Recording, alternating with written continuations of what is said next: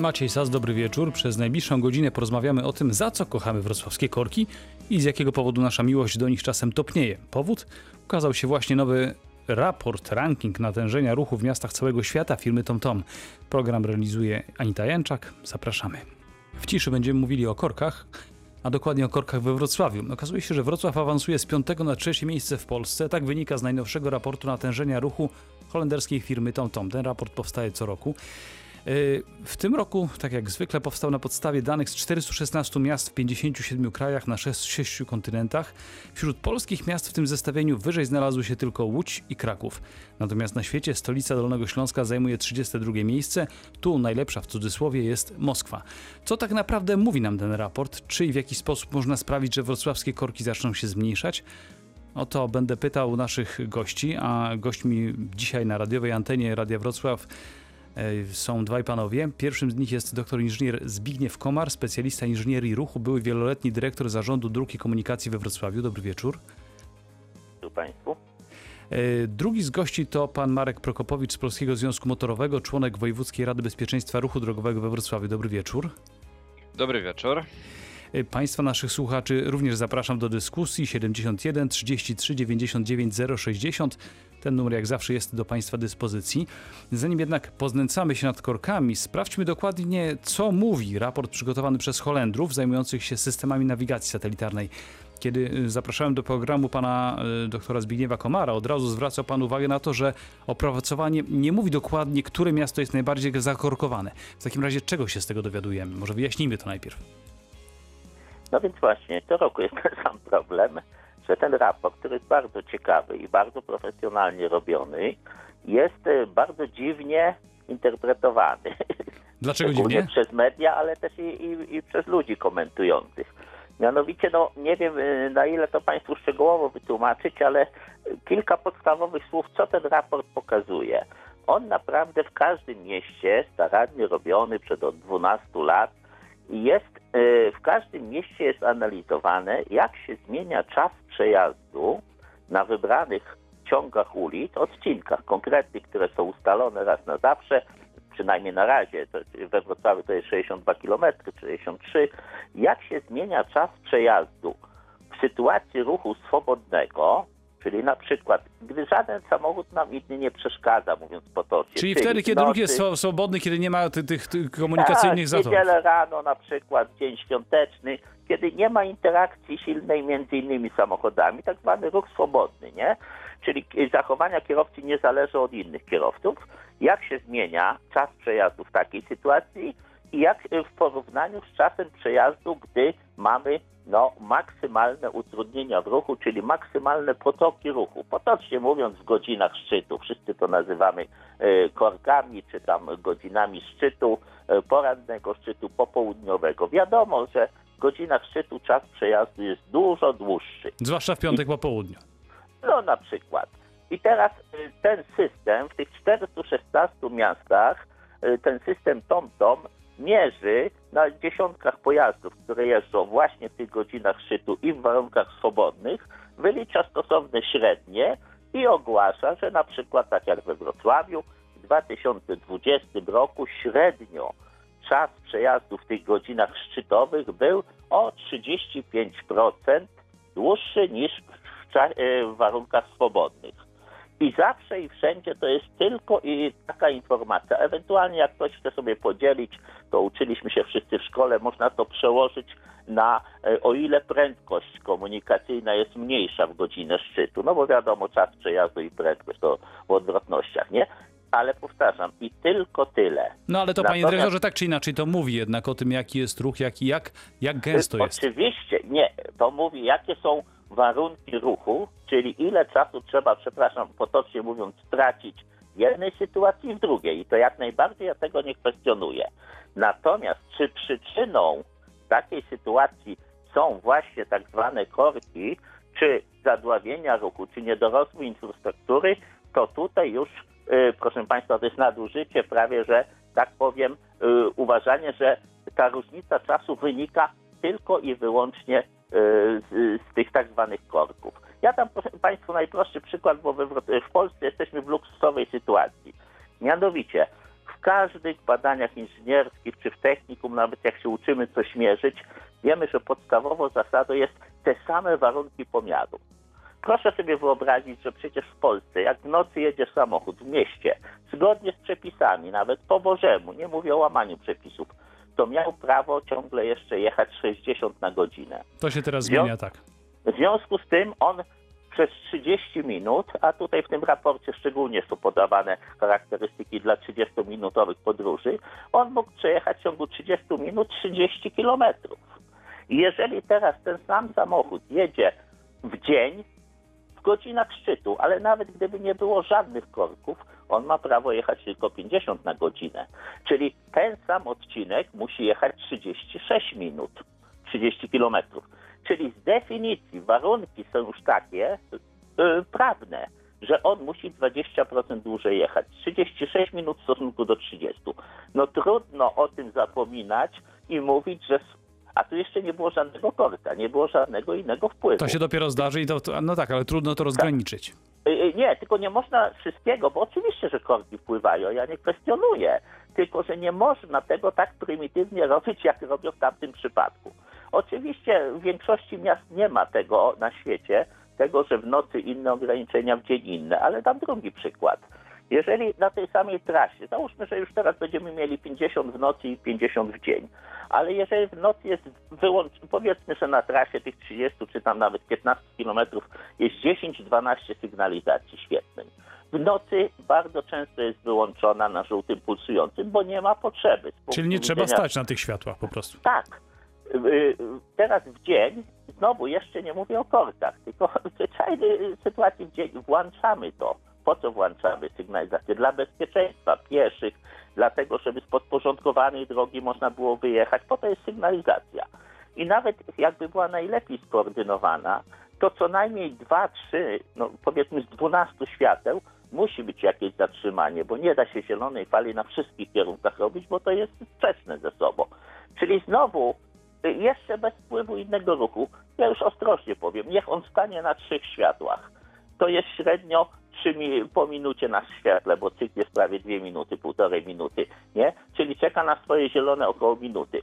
Znów, jeszcze bez wpływu innych samochodów, on przejedzie ten odcinek nie 30 minut, tak jak w nocy, tylko 33. To jest 10% więcej.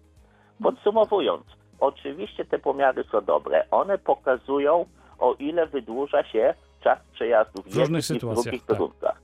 Natomiast nie można mówić, że jedyną przyczyną są w tym wypadku y, no, tłok samochodów, czy te korki, jak powiemy, czy ko- zjawisko kongestii. A jeszcze na to się nakładają zachowania kierowców, ale to jest jeszcze dużo dłuższy temat, nie wiem, czy Państwa interesuje. Wie pan co, myślę, że do, do zachowań kierowców chciałbym, żebyśmy wrócili jeszcze za chwilę, o tym będziemy mówili. Ja pozwoli, jeżeli pan pozwoli, też zapytam pana Marka Prokopowicza, bo pan Oczywiście. e, sporo podróżuje po Europie i e, tutaj już wyjaśniliśmy te rozmaite zależności, czyli możemy spokojnie dalej mówić, bo jakby nie patrzeć, korki we Wrocławiu są i tej terminologii będziemy się trzymać, ale Wrocław stanowi jakiś wyjątek pod względem trudności w poruszaniu się po nim samochodem, pańskim zdaniem, z pańskich doświadczeń wynika? Nie, niekoniecznie Wrocław. W ogóle Polska jest dosyć trudną materią do podróży, jeżeli chodzi również o miasta, godziny szczytu czy sytuacje awaryjne. Jeżeli mamy e, wypadek czy ograniczenie w ruchu e, związane z naprawą infrastruktury, e, w Europie jeździ się trochę lepiej. Proszę zwrócić uwagę, że my tak naprawdę rok temu dopiero ustosunkowaliśmy prawdę, e, prawnie zasadę jazdy na suwak. Coś, co jest znane w Europie już od, Od zawsze dawna, tak, tak. naprawdę. Tak jest. I tam przede wszystkim no, kultura jazdy i sposób płynnej jazdy wpływa na to, że jeździ się dużo, dużo wygodniej. Natomiast e, tutaj, jak pan doktor wspomniał wcześniej, światła, roboty drogowe, e, duże natężenie e, samochodów znajduje się w każdym mieście. I tak naprawdę kultura jazdy ma ogromny wpływ na to, w jaki sposób nam się podróżuje. Ja chciałbym, żebyśmy za chwileczkę panowie zastanowili się nad tym, jakie są przyczyny tego powolnego tempa poruszania się poza tymi rzeczami e, zupełnie niezależnymi, o których pan, e, pan e, dr Komar powiedział przed chwileczką E, i żebyśmy zastanowili się, czy, czy i w jaki sposób można to zmienić. Ale do tej sytuacji wrócimy za kilka minut. W wieczorze z Dolnego Śląska rozmawiamy dzisiaj o tym, w jaki sposób i czy w ogóle to się da. Można się rozprawić z wrocławskimi korkami. Pretekstem jest raport firmy TomTom, która opublikowała właśnie świeże dane dotyczące tego, w jaki sposób jeździ się po różnych miastach całego świata. E, Rozmawiamy dzisiaj, przypomnę, z dwoma panami, panem e, doktorem Zbigniewem Komarem i z panem Markiem Prokopowiczem. I właśnie do pana Komara mam pierwsze pytanie, bo Wrocławski Układ Urbanistyczny, a więc i komunikacyjny też zaplanowali dawno temu dwaj, przynajmniej te podstawy, dwaj niemieccy architekci Max Berg i Richard Konwiarz. Układ pozostał, warunki zmieniły się radykalnie, bo mamy wielu więcej mieszkańców, gigantycznie więcej samochodów, ale czy to jest głównym powodem trudności chwilami dużych w poruszaniu się po mieście, w godzinach szczytu zwłaszcza? Jak pan na to patrzy? Nie, proszę pana, ja szczerze mówiąc nie podzielam tego poglądu, chociaż przez lata y, tak y, i chyba nawet ja czasami mówiłem i tak się mówiło we Wrocławiu, dopóki ten układ nie miał podstawowych elementów obwodnicowych, czyli nie było AOW, nie było obwodnicy śródmiejskiej, to wtedy rzeczywiście to była podstawowa przyczyna. Dzisiaj nie powinniśmy tak mówić. Y, Dzisiaj mamy no nie mówię, że luksusowy jakiś, bo oczywiście, że nie. Większość miast na zachodzie ma, ma dużo bogatszą infrastrukturę, natomiast mamy zupełnie przyzwoity układ, tam kilka elementów trzeba uzupełnić, wszyscy wiemy o czym tutaj mówimy i, i ten układ będzie całkiem przyzwoity. Myślę, że nie jest przyczyną tego, że, że występują te korki, y, czy nie można mówić, że główną przyczyną są zaniedbania infrastrukturalne. Tak, taka jest przynajmniej moja opinia. No ale wspomniał Pan o tych paru rzeczach, które można byłoby zrobić, żeby poprawiła się sytuacja. To jeżeli mogę poprosić o konkrety, to byłoby dobrze. Ja panu powiem, żeby się poprawiła w konkretnych, newralgicznych punktach, ale to nie rozwiąże problemu. No najprostszy przykład.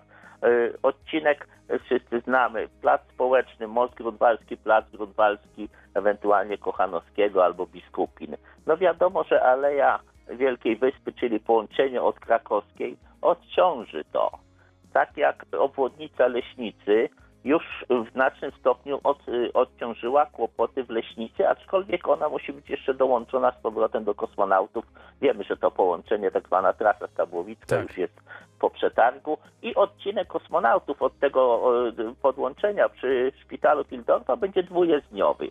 Więc jest kilka takich miejsc we Wrocławiu, w których się poprawi pewne e, bardzo krytyczne e, sytuacje. Natomiast absolutnie nie można ludziom e, wmawiać, jeśli by ktoś chciał, czy lansować poglądu, że zbudujemy trzy czy pięć rzeczy, czy tam północny odcinek obwodnicy śródmiejskiej, poprawi oczywiście Sołtysowice połączenie ze Żmigrodzką. Też poprawi tam przebicie, wszyscy wiemy o co. Ale że to rozwiąże problem korków. Problem korków nie jest do rozwiązania poprzez budowę infrastruktury. To już się cały świat przekonał, a Los Angeles chyba jest najlepszym przykładem, które ma autostrady po 8 pasów nawet. No. A to korki jest są. zjawisko. Oczywiście. Inne przyczyny są zupełnie tego. Ja za chwileczkę do tego wrócę, bo chcę jeszcze pana o jedno rozwiązanie zapytać, które też budzi dużo kontrowersji, ale pana Marka Prokopowicza chcę zapytać, a, a z pańskiego punktu widzenia kierowcy, człowieka świadomego tych wszystkich problemów, y, co najbardziej przeszkadza w, rozwią- w rozwiązaniach inżynieryjnych, inżynierii drogowej we Wrocławiu? E, Możemy powiedzieć, e, że z jednej strony mm, wszelkie przeszkody inżynieryjne przeszkadzają kierowcom, tym, którzy jeżdżą na pamięć. Bo e, wystarczy, że z dnia na dzień postawią nam zwężenie jednego pasa, albo zwężą tą drogę już na stałe, no bo na przykład e, Wydzielony pas dla tramwaju na przykład. Dla tramwaju czy e, ścieżka rowerowa i tak naprawdę ci kierowcy już po, powoli się zaczynają gubić i nie wiedzą tak naprawdę e, co powinni robić. Wystarczy, że jeden kierowca zahamuje e, wolniej, a w mieście wiadomo wszyscy jeżdżą na zderzaku i tak naprawdę ta fala uderzeniowa, ta, ta, ten efekt domina postępuje i ci na końcu tego, tej, tej kolejki już stoją w miejscu. Więc tutaj jest ogromny problem. Natomiast te wszystkie wąskie gardła również mogą stanowić taki problem do poruszania się. Ja osobiście w godzinach szczytu używam nawigacji samochodowej. Pomimo tego, że doskonale e, znam e, układ dróg i wiem, gdzie chcę dotrzeć, no to jednak nawigacja, która pokazuje bezpośrednio natężenie ruchu, trochę pomaga. E, jakby w Podpowiada, ominięciu- gdzie można oszczędzić czas. Dokładnie tak. I myślę, że gdyby większość kierowców stosowało również takie nawigacje, no to ten ruch gdzieś rozłożyłby się bardziej e, równomiernie. Natomiast Wrocław jest specyficzny i tutaj myślę, że pan doktor również e, przyzna rację, że mamy no, kilka takich wąskich gardeł w samym, samym mieście, gdzie jednak ci kierowcy prędzej czy później się spotkają, no bo ilość tych samochodów jest e, jakby ogromna i ten ruch gdzieś musi tutaj mm, przepłynąć przez to miasto. A wie pan co, jeszcze jedna sprawa jest intrygująca, myślę, że to do pana jest pytanie też odpowiednie, bo w mieście dużo się mówi o rozmaitych nowych rozwiązaniach, czyli mamy oficerów rowerowych, pieszych, y, mamy inteligentny y, ITS, y, ścieżki rowerowe coraz liczniejsze i dobrze ale mimo wszystko to słabo działa. Może też dlatego, że na przykład dziwi mnie trochę, to jest pewien paradoks, że nie mamy oficera samochodowego, skoro są wszyscy oficerowie, a najwięcej jest kierowców samochodów. Dziwne, że na nich się nie zwraca uwagi. To mnie interesuje od zawsze, w zasadzie od kiedy mieszkam we Wrocławiu, od jakichś 13 lat, e, dlatego że rzeczywiście mamy oficera pieszego, mamy oficera rowerowego, e, natomiast największą grupą tych uczestników e, w ruchu drogowym są kierowcy i może nawet to nie musi być oficer samochodowy, ale proszę zwrócić uwagę, jak wielkim poparciem wśród kierowców cieszyłby się oficer parkingowy. Taki człowiek, który e, uczestniczyłby w tych wszystkich spotkaniach, e, by konsultowałby z kierowcami. Wiadomo, oni są zawsze niezadowoleni, jeżeli chodzi o infrastrukturę. No tak, to Natomiast z założenia taki... wiemy, oczywiście. Natomiast taki głos y, opozycyjny do całej reszty myślę, że y, przydałby się i mm, rzeczywiście mógłby stanowić front do, do wszelkich innych decyzji, które zapadają w mieście może nieskuteczny, natomiast zawsze warto słuchać każdej strony. No to przepraszam, jako e, urzędnik jeszcze w jakimś tam części, urzędnik miejski, to tylko dwa słowa o tym. To jest e, stały motyw taki, e, Wiele osób jest, no możecie Państwo tak sądzić, może takie potrzeby są. Wiele osób uważa, że takie powołanie takiego stanowiska by coś tam usprawniło. Ja jako urzędnik stary można dyskutować, ale zapewniam Państwa, że tych oficerów Y, samochodowych jest cztery razy tyle, co tych wszystkich innych, bo wszyscy dyrektorzy odpowiedzialni w różnych komórkach. Samozwańczy oficerowie to przede wszystkim zajmują się drogami i ruchem samochodowym. Można powiedzieć, że nieoptymalnie, zgadzam się, każdy ma prawo krytykować, ale y, proszę nie, nie mieć wrażenia, że nie ma nikogo, kto by myślał, czy starał się usprawniać, rozwiązywać sprawy samochodowe, że nikt o tym nie pamięta. Zapewniam, że większość zajmujących się tym właśnie inżynierią ruchu czy zarządem dróg, to się zajmuje samochodami. Nie, nie chcę w tej chwili polemizować, czy się dobrze zajmują, czy źle, bo każdy ma prawo do swojej oceny. Natomiast na pewno nie jest to rzecz zaniedbana organizacyjnie, tylko taki trend. Y, panie dyrektorze, a skoro już z panem rozmawiam, to chciałbym zapytać o jeszcze jedną rzecz, która miała bardzo pomóc systemowi komunikacyjnemu Wrocławia, czyli ITS, a więc inteligentny system transportu. Setki kamer, czujników, dziesiątki kilometrów światłowodów i centrum przetwarzające te dane. Chwilami jednak wydają się efekty działania tego wszystkiego y, wątpliwe. Y, z pańskiego punktu widzenia, jako praktyka inżyniera, to się sprawdza? Znaczy, y, proszę pana, nie mam żadnych wątpliwości, aczkolwiek proszę mnie tu w tym wypadku traktować tak jak, y, no, powiedzmy, inżyniera, czy inżyniera ruchu, czy użytkownika dróg, bo ja nie zarządzam tym w tej chwili, aczkolwiek byłem przy powstaniu tego, ale y, z perspektywy inżynierskiej jestem głęboko przekonany, że to, co daje ITS w tej chwili, to jest bardzo dużo, ale jak rozumiane? Porównaniu do sytuacji, gdyby ITS-u nie było, a nie w porównaniu do oczekiwań. Aha, Bo jasne. oczywiście są systemy i, i, w różnych miastach światowych dużo bardziej rozwinięte, dużo bardziej efektywne i o trochę innych y, priorytetach, mówmy szczerze, bardziej tych prosamochodowych y, niż u nas. Ja nie mówię, że to jest jakiś idealny system, ale y, mówić, że to niewiele daje, to znaczy nie, e, nie mieć danych, czy nie mieć informacji, jak by działało miasto, czy sygnalizację świetny konkretnie, sposób sterowania, gdyby ten system na przykład na dzień, dwa czy tydzień wyłączyć. Proszę Państwa, to już jest inny świat. My jesteśmy naprawdę w innej epoce i dziesiątki rozwiązań, które się wydają oczywiste, są w tej chwili dzięki temu systemowi. Ale, ale to jest też e, dłuższy temat, tylko... Nie, jasne, chodzi mi o wyjaśnienie w ogóle... Pewno on dużo daje. Nie mówię, że e, nie można go usprawnić, rozwinąć i uzyskać jeszcze więcej. To jest oczywiste, że można. Ja chciałbym, żebyśmy za moment jeszcze opowiedzieli o jednej rzeczy, o której bardzo często się mówi jako adwokat diabła, albo może jako przedstawiciel tych, którzy często zadają pytania, będę panów pytał o to, o jak, czy i jak może komunikacja, bardziej rozbudowana komunikacja publiczna rozwiązać te problemy korków. O co zaraz panów będę pytał, a naszych słuchaczy proszę, byście państwo dzwonili. Może macie jakieś swoje pomysły albo swoje wątpliwości związane z korkami we Wrocławiu, z rozwiązaniami inżynieryjnymi. Dzwońcie pod numer 71 33 99 060, a my za kilka minut wracamy do państwa z kolejną porcją rozmowy. Minęła 20.35, John Bon Jovi zach- zachęca, byśmy mieli dobry dzień. Czy można mieć dobry dzień w korkach? O tym dzisiaj rozmawiamy, o korkach wrocławskich. E, I wracam do naszej rozmowy z panami, z panem Zbigniewem Komarem i panem Markiem Prokopowiczem i chcę pana doktora Komara zapytać mm, o jedną rzecz, bo bardzo często wiele głosów pojawia się takich, że jednym z takim panaceum idealnym na rozwiązanie kłopotów korkowych jest sprawna komunikacja zbiorowa, no ale metra to u nas chyba nie będzie w najbliższym stuleciu. Kolejna powietrzna, jak w wielu miastach zachodu też nie. Choć mamy bogatą sieć kolejową w mieście mającą, w, mieście, które ma niespełna 300 km2 powierzchni. Czy więc rzeczywiście komunikacja publiczna jest w stanie sprostać wyzwaniu? Czy ona jest takim lekarstwem na wszystko? I oczywiście nie jest lekarstwem na wszystko, natomiast bardzo dużo może pomóc w tym przypadku. Proszę Państwa, bo powiedzmy sobie szczerze, najważniejszym elementem, żeby były mniejsze korki, to jest oczywiście, żebyśmy w godzinach szczytu mniejsza liczba samochodów jeździła, czyli mniej podróży wykonanych w godzinach szczytu. I to są najprzeróżniejsze działania. Wystarczy, że system na przykład rozpoczynania pracy, rozpoczynania nauki był, byłby bardziej rozciągnięty w czasie, wtedy godziny szczytu inaczej się rozkładają. Czyli mówi pan o tym, żeby nie wszyscy zaczynali w tym samym czasie. Na przykład. I to już w dużym stopniu w usługach się dzieje. Dzięki temu nie jest tak, jak było w PRL-u, gdzie wszyscy tam na siódmo czy na ósmo jechali tysiącami. Ale jeszcze większe rozłożenie w czasie tego piku spowoduje, że więcej osób tymi samochodami nawet będzie w lepszych warunkach mogło dojechać, tym bardziej po południu.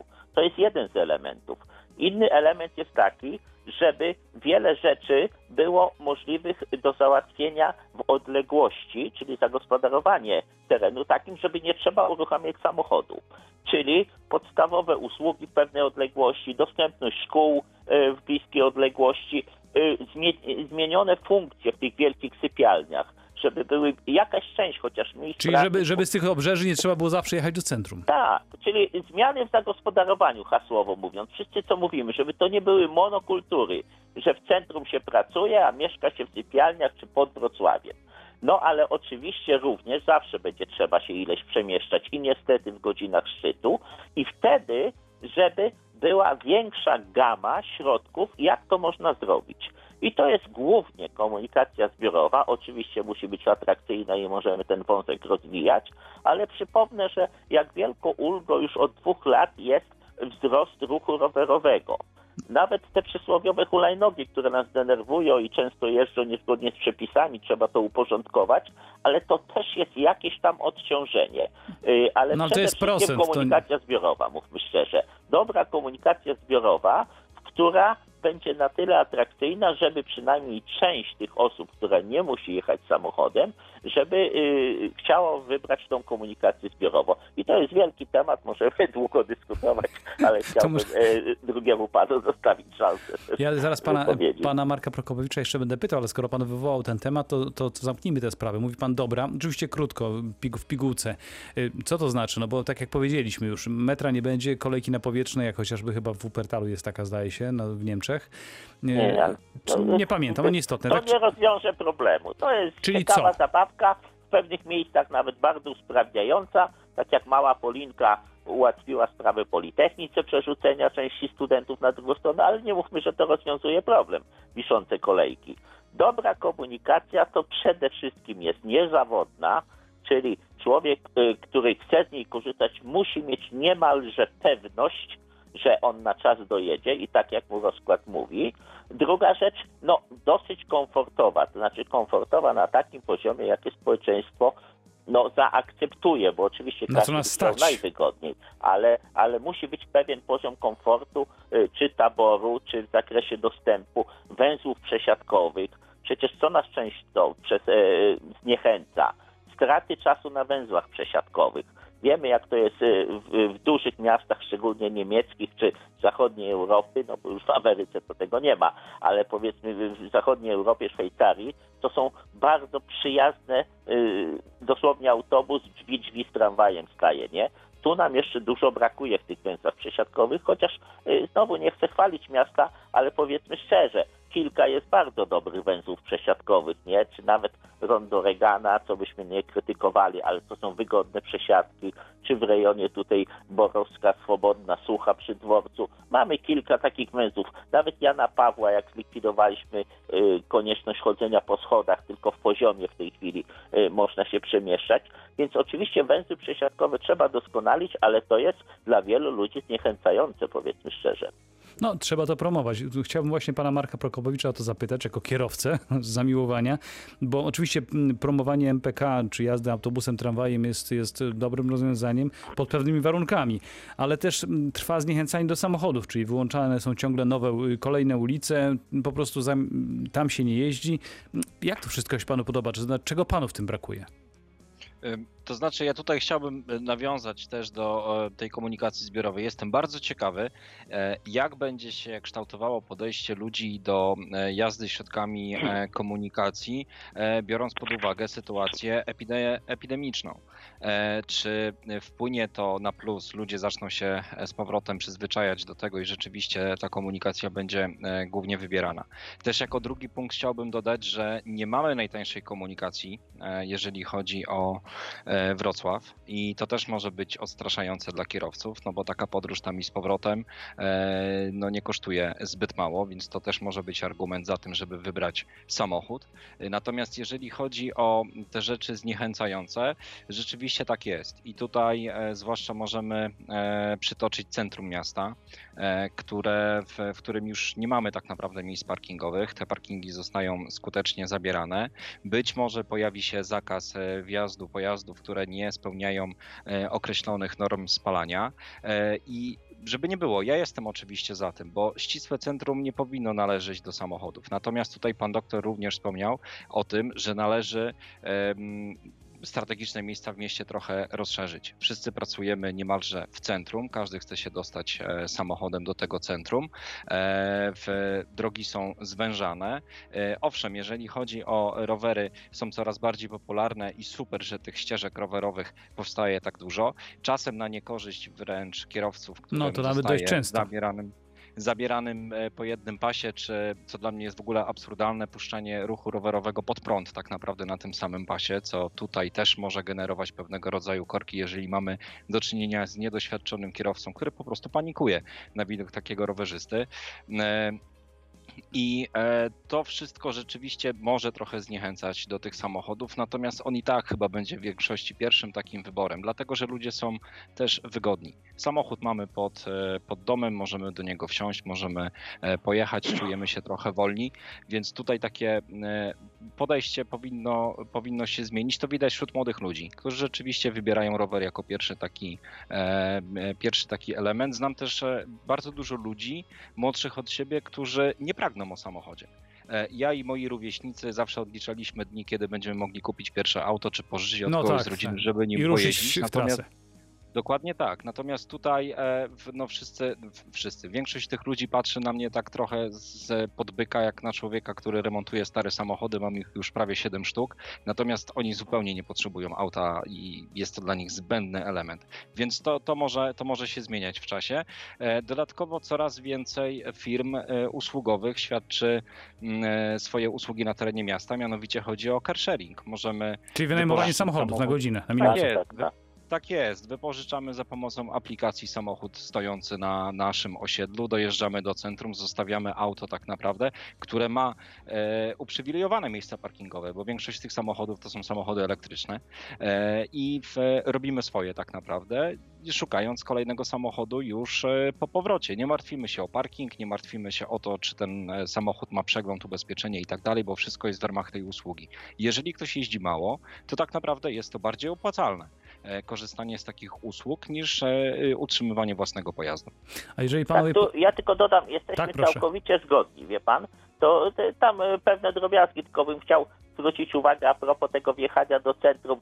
Nie wiem, czy pan często parkuje na Placu Wolności w parkingu. Ja tam kocham ten parking po prostu, bo jestem zach- znaczy zaskoczony, jak zawsze tam są setki pust wolnych miejsc. Jakoś kierowcy nie chcą tam, a to naprawdę jest bardzo tanio, tam 2 złote kosztuje, także Ja tam też zawsze nie parkuję, wiem tak. dlaczego nie uda się tego wypromować miejsca, a wolą ludzie wciskać się nawet niezgodnie z oznakowaniem, z sensem w jakąś Włodkowica, w jakieś tego typu uliczki, żeby gdzieś tam ten samochód porzucić. Ale generalnie zgadzam się z tym, co pan powiedział. W większości, y, że, że tym kierunku idzie, idą zmiany.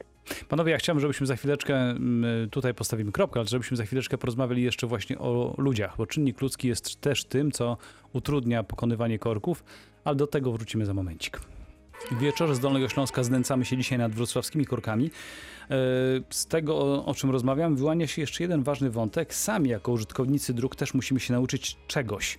Wjeżdżanie na skrzyżowanie, gdy nie ma stamtąd wyjazdu, jazda na czerwonym świetle to pierwsze z brzegu grzechy drogowe prowadzące do powstawania korków.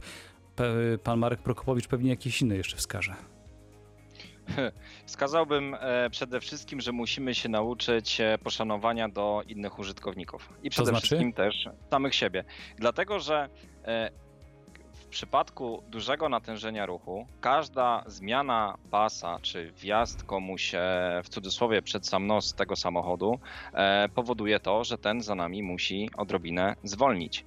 To, że my e, opóźnimy start e, spod świateł, bo dłubaliśmy w telefonie, też powoduje, że ten, który znajduje się za nami, e, musi odczekać e, te kilkanaście sekund czy kilka sekund dłużej, albo wręcz nie zdąży na tym samym e, skrzyżowaniu. Do, do tego dochodzi również kwestia agresji drogowej, e, czyli e, te wszystkie sytuacje, w których my pośpieszamy e, człowieka, który jedzie przed nami. I zgodnie go z przepisami wyprzedzić. na przykład on jedzie, a my chcemy go przyspieszyć. Dokładnie tak. No, w, tutaj no, nie jeździ się w naszym mieście w 100% zgodnie z przepisami. Niech pierwszy rzuci kamieniem ten, kto jeździ zgodnie z ograniczeniami prędkości w godzinach, e, no na przykład szczytu. Gdy już wyjeżdżamy z tego korka, no to rzeczywiście każdy jedzie te 10 km więcej. E, Jeżeli znajdzie się ktoś, kto czuje się trochę mniej pewnie, jeździ wolniej, no to już taka agresja wychodzi z innych użytkowników dróg w, te, w tym kierunku. Ta osoba e, no, musi gdzieś odreagować. Ona też jest wystraszona w ten sposób i może popełnić kolejne błędy. Ona może się spóźnić na tych kolejnych światłach, może zgasnąć samochód i tak dalej. I to wszystko powoduje efekt domina, że e, te korki się piętrzą. E, Jeżeli chodzi też o kwestie naszych umiejętności, e, proszę zwrócić uwagę, co się stanie w przypadku złych warunków atmosferycznych. Spadnie deszcz. I tak naprawdę korki w, Natychmiast się pojawiają. Natychmiast się pojawiają, są dwa razy większe. Kierowcy boją się, że jest ślisko przede wszystkim. Być może e, odrobinę gorzej e, widzą. Rzeczywiście, no, ma to sens, żeby e, zwolnić odpowiednio, dostosować tą prędkość, tak jak policja zawsze mówi, do warunków pogodowych. Natomiast to nie są aż tak fatalne warunki, żeby momentalnie swoje umiejętności ograniczać o 50%. Jeżeli spadnie śnieg, już jest zupełny dramat we Wrocławiu, bo wtedy wszyscy kierowcy przypominają sobie o zmianie opon na zimowe. Przypominają sobie, że nie zmienili. Tak jest, dokładnie. I przypominają sobie w momencie, kiedy należy ruszyć, e, czy to spod świateł, em, czy, czy, czy zahamować przed em, tym pojazdem z przodu. E, I wtedy zapala się ta e, lampka. Dlaczego się nie zapala w listopadzie, w momencie, kiedy no tak naprawdę zi- zima jest stała, zima musi się wydarzyć, więc ci kierowcy powinni odrobinę wcześniej jakby o tym e, myśleć. Mało tego, są takie sytuacje, e, kiedy kierowcy myślą, że mm, są naprawdę panami świata, e, wszystko jest doskonale, skończyli e, kurs na prawo jazdy, odbierają ten dokument i, i to jest koniec. Nie ma u nas jakby takiej chęci do nauki jazdy, do tego, żeby mm, wykorzystać płytę poślizgową, ale też do tego, żeby edukować się, bo e, tak naprawdę każdy zdał to prawo jazdy, zapomniał o przepisach ruchu drogowego. Wiadomo, no, trochę jeździ się inaczej niż Jasne. e, kodeks Mhm. to przewiduje, natomiast musimy być elastyczni na te zmiany. Tak samo jak ten przepis, jeżeli, e, który mówi o, który mówi o jeździe na suwak. E, Było bardzo głośno, wszyscy o tym dyskutowali, każdy się zastanawiał, w jaki sposób będą wyciągane sankcje wobec tych kierowców, którzy e, się do tego nie, nie stosują. I co? I tak naprawdę jeżdżąc teraz po mieście, ja nie zauważam, żeby kierowcy pamiętali o tej jeździe na suwak. Owszem, e, e, niektórzy kierowcy rzeczywiście wpuszczą e, tego innego kierowcę, który włącza się do tego naszego pasa, e, natomiast wynika to z kultury jazdy, wydaje mi się przede wszystkim. No natomiast reszta. wziąć. E, Natomiast reszta podąża jeden za drugim, jak to stado baranów, tak naprawdę nie zauważa tego e, kierowcy obok. Więc kultura jazdy powinna być takim punktem numer jeden i myślę, że jeździłoby się dużo, dużo przyjemniej e, w mieście. Wolno, ale by się jeździło. Do pana doktora Komara jeszcze z punktu widzenia inżyniera ruchu, jakim pan jest, wszystko można wyliczyć poza jednym, jak się zachowa kierowca i to jest chyba ten newralgiczny punkt. Nie, absolutnie zgadzam się z wypowiedzią poprzednika. Kultura jazdy jest bardzo, bardzo ważna. Ja osobiście mam dobre doświadczenia, mieszkam na Grabisińskiej i splatanie z dwóch pasów jeden przed wiaduktem uważam, że bardzo dobrze się kierowcy nauczyli i po prostu automatycznie to działa, ale na pewno w większości mie- miejsc we Wrocławiu nie działa tak jak powinno. Ja bym chciał zwrócić uwagę jeszcze w tej kulturze tylko na ten element niesamowicie paraliżujący, czyli wjeżdżanie na skrzyżowaniu, kiedy nie można zjechać. To jest po prostu masakra, bo uniemożliwia się innym, którzy mają swobodę przejazdu poprzecznego i to lawinowo narasta wtedy takie utrudnienie, ale to wszyscy znamy i niestety to jest słabość. I nikt nie egzekwuje tego, bo to kara jedna by no, wyleczyła. czasem tam policeje Zielińskiego, Piłsudskiego czasem widziałem, ale, ale to wszyscy powinniśmy zrozumieć, że nikomu nie pomagam, a szkodzę tym, którzy jadą poprzecznie. Natomiast jeśli pan pozwoli, ja z innej beczki, nie kultura, natomiast, znaczy bo o kulturze to jest oczywiste, natomiast jeszcze chciałem dodać taką rzecz Proszę. Niezbędna jest refleksja, taka, taka życzliwa refleksja, czy ja muszę w tych godzinach szczytu te wszystkie rzeczy, które chcę załatwić samochodem, jak raz w tych godzinach załatwiać. Ja dam tylko jeden przykład. Powszechne u nas podwożenie dzieci do szkoły, to, to po prostu mnie śmieszy. Ja dwie szkoły znam podstawowe, Bulwar i Kara i na Wieczystej, gdzie ze śmiechem widzę, jak moje wnuczki, które chodzą piechotą albo rowerem, jeżdżą do tych szkół, jak raptem yy, śmieją się wszyscy z tych setek samochodów, które muszą pod same drzwi szkoły to dziecko dowieść, nie dziecko 1-3, tylko dużo większe, i się nawzajem klinują, nie mogą wyjechać, są awantury. I już jest wojna. No po prostu to jest irracjonalne zachowanie. Ja od dzieciństwa, inne pokolenie, ale od pierwszej klasy chodziło się do szkoły samemu. Rozumiem jeden, trzy, jak ktoś daleko mieszka, ale podwożenie większych dzieci to, to jest przykład taki. Y, Po prostu wiele ruchów wykonujemy, które warto się zastanowić, czy koniecznie powinienem jechać samochodem, a jeśli już nawet samochodem, czy koniecznie w godzinach szczytu. No jeżeli muszę, to trudno, to jadę, tylko od razu y, weźmy ten bufor tych dodatkowych. Ja przypomnę, wracając do badań TomTom, że dla Wrocławia wyliczono, że podróż 30-minutowa w warunkach swobodnych jest o, y, średnio oczywiście w szczycie porannym o 14 minut dłuższa. Jedni mogą powiedzieć, że to jest bardzo dużo, drudzy powiedzą, że nie tak dużo, ale to trzeba wziąć pod uwagę już w planie swojego dnia i te, w tym przykładzie te 14 minut od razu mieć zaplanowane, a nie próbować jednak w tych 30 czy 32 się minutach zmieścić, bo to do niczego dobrego nie prowadzi. Panowie, myślałem, żeby zadać jeszcze jedno pytanie, ale niestety musimy kończyć, bo bardzo szybko nam czas mija. E, Bardzo dziękuję obu panom za udział w rozmowie i za podzielenie się swoimi refleksjami. Przypomnę, że naszymi gośćmi byli pan Marek Prokopowicz z Polskiego Związku Motorowego, członek Wojewódzkiej Rady Bezpieczeństwa Ruchu Drogowego we Wrocławiu oraz pan dr Zbigniew Komar, specjalista inżynierii ruchu, były wieloletni dyrektor Zarządu Dróg i Komunikacji we Wrocławiu. Bardzo dziękuję i dobrej nocy panom życzę. Dziękujemy bardzo. Bardzo dziękuję. E, Państwu również i życzę jazdy z jak najmniejszymi korkami, a za uwagę dziękuję Anita Janczak i Maciej Sas. Dobrej nocy.